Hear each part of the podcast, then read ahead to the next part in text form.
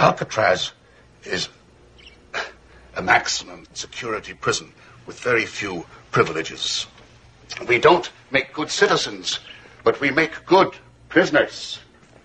Burglary, armed robbery, grand larceny. You'll escape from quite a few prisons, haven't you? That's why you're here.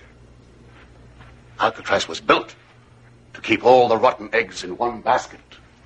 I was specially chosen to make sure that the stink from the basket does not escape. Since I've been warden, a few people have tried to escape. Uh, most of them have been recaptured. Those that haven't have been killed or drowned in the bay. No one has ever escaped from Alcatraz. And no one ever will.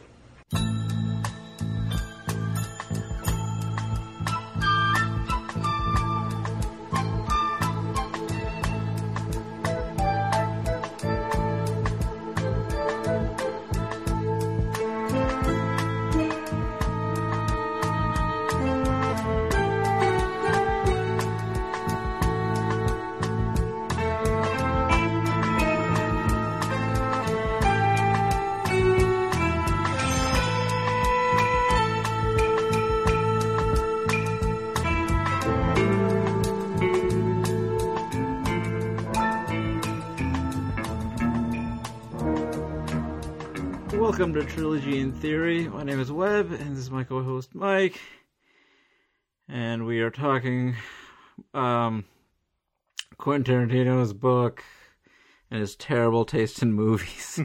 uh, Finally come around to that notion, have you?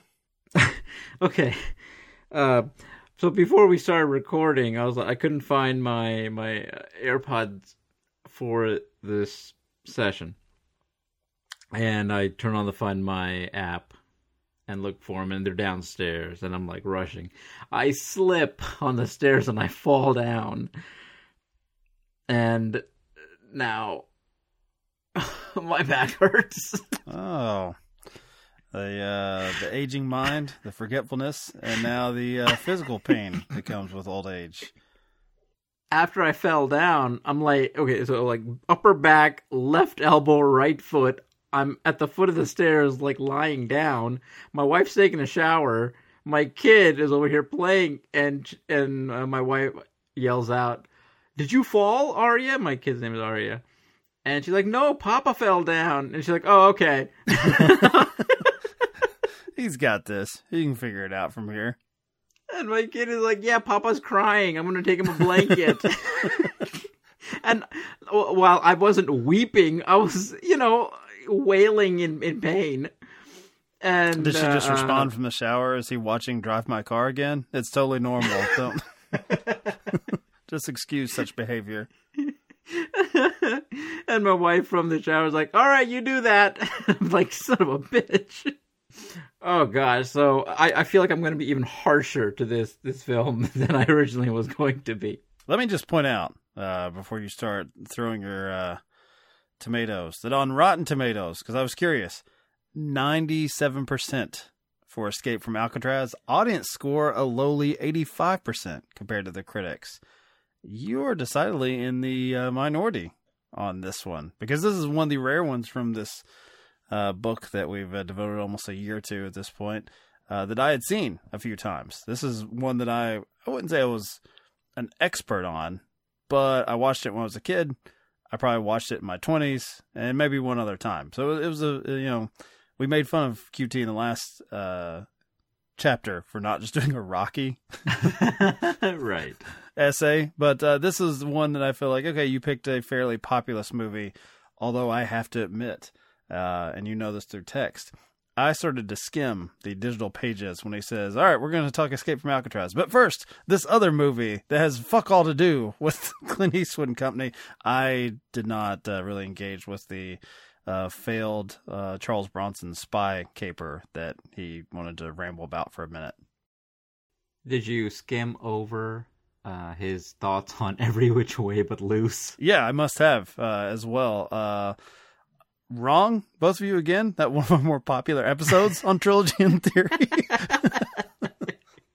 well, uh, he calls uh, he calls the film abysmal, and his reaction to it being the biggest Eastwood hit at the time as, and I quote, "Ugh." Do you, um, let me throw another one out there. We'll we'll pull a QT. We'll talk about something that's decidedly not Escape from Alcatraz for a moment. I know people may feel uh, a similar way about Robert De Niro when he turned to comedy, but do you feel like Meet the Parents, which I, I think is his biggest comedic success, is that looked at as an UG like Every Which Way But Loose, or is that like the rare gem when De Niro decided to uh, play his persona for laughs? I think the I think because it was still a little bit of a novelty, right? I think analyze this may have already happened. By about a year, yeah. Okay, so and people dug that one, and so they were like, "Oh, okay, he's stretching, you know, his his uh, abilities." And I think with Ben Stiller kind of being at the height of of his uh, movie stardom, it's just maybe uh, two years after there's something about Mary, so yeah, probably so. Yeah, yeah. So I think that one that one worked. Uh, Meet the Fockers and whatever Meet the Fockers again. I don't know what the third one is called, but You're stumping me as well. I have no idea. Oh, Little Fuckers. How could I forget Oh, Little that- Fockers, which I don't think I've ever seen. Boy, that that joke got old quick, didn't it? Yeah. Not only did that Fockers joke get old real quick, I feel like the concept of De Niro doing comedy Yes. got old real quick. Uh, I don't know where analyze that comes into the mix, but I'm sure it, you know, did not do well.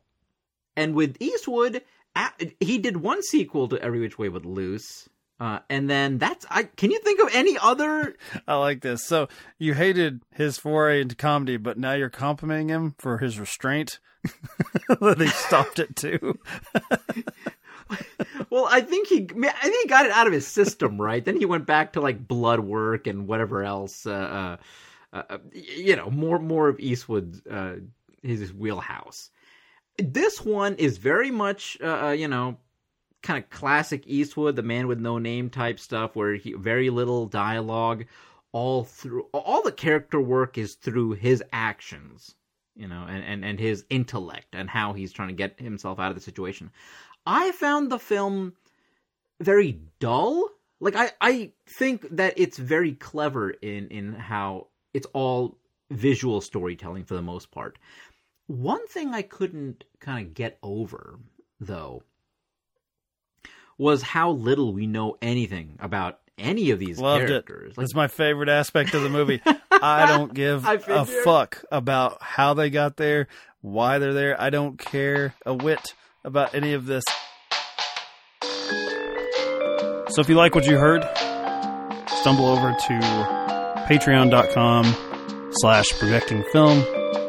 There you'll find all of our episodes on cinema speculation for this year, along with other Patreon specific episodes for movie podcasts such as Off Screen Death and Sober Cinema. And if you hate clicking on links, don't worry. You can get your own podcast specific feed under commentary track as if you need one more feed to listen to me on.